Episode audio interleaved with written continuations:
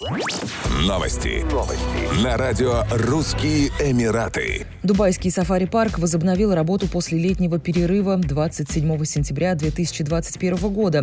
Впервые посетителям представится возможность узнать, как устроен парк изнутри, ближе познакомиться с его обитателями и больше узнать об их среде обитания и условиях ухода за ними. В числе обитателей сафари-парка сегодня хищники и копытные, птицы и рептилии, приматы и мелкие млекопитающие, в том числе находящиеся под угрозой исчезновения. В новом сезоне будет проходить множество выставок, а также образовательных и развлекательных мероприятий.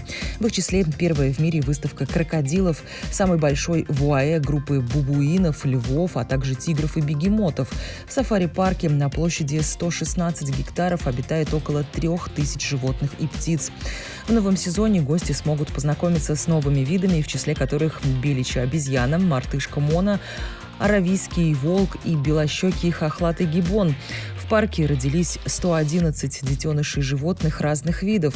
Это стало возможно благодаря реализации программ по разведению и обмену животными в рамках различных международных программ. В прохладном сезоне гостей ждет выставка с участием леопардов, интерактивные шоу с участием птиц и многое другое. В летнее время сафари-парк прошел реконструкцию. В частности, вольер для аравийских волков был увеличен до 10 тысяч квадратных метров. В новом сезоне посетители смогут покормить диких животных и сфотографироваться с ними.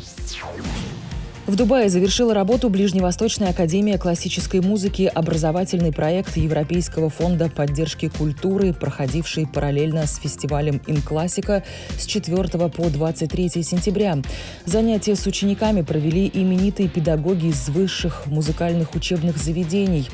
Павел Гелилов, Германия, Австрия, Дмитрий Алексеев, Великобритания, Джулиана Мацаканта, Италия, Борис Кушнир, Австрия, Павел Верников, Израиль, Швейцария, Александр Рам, виолончель и многие другие.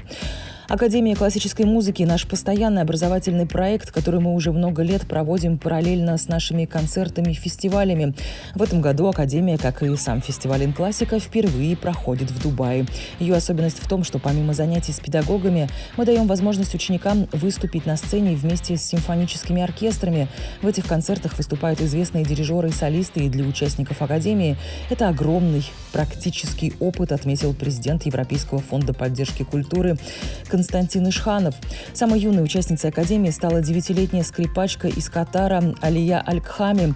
Всего Ближневосточная Академия классической музыки приняла более ста учеников. Из них музыканты из ОАЭ, России, Германии, Франции, Италии, Австрии, Украины, Мексики, Катара, Ирана, Венгрии, Ливана, Испании, Швейцарии, Англии, Словении, Японии, Тайваня и других стран. Еще больше новостей читайте на сайте RussianEmirates.com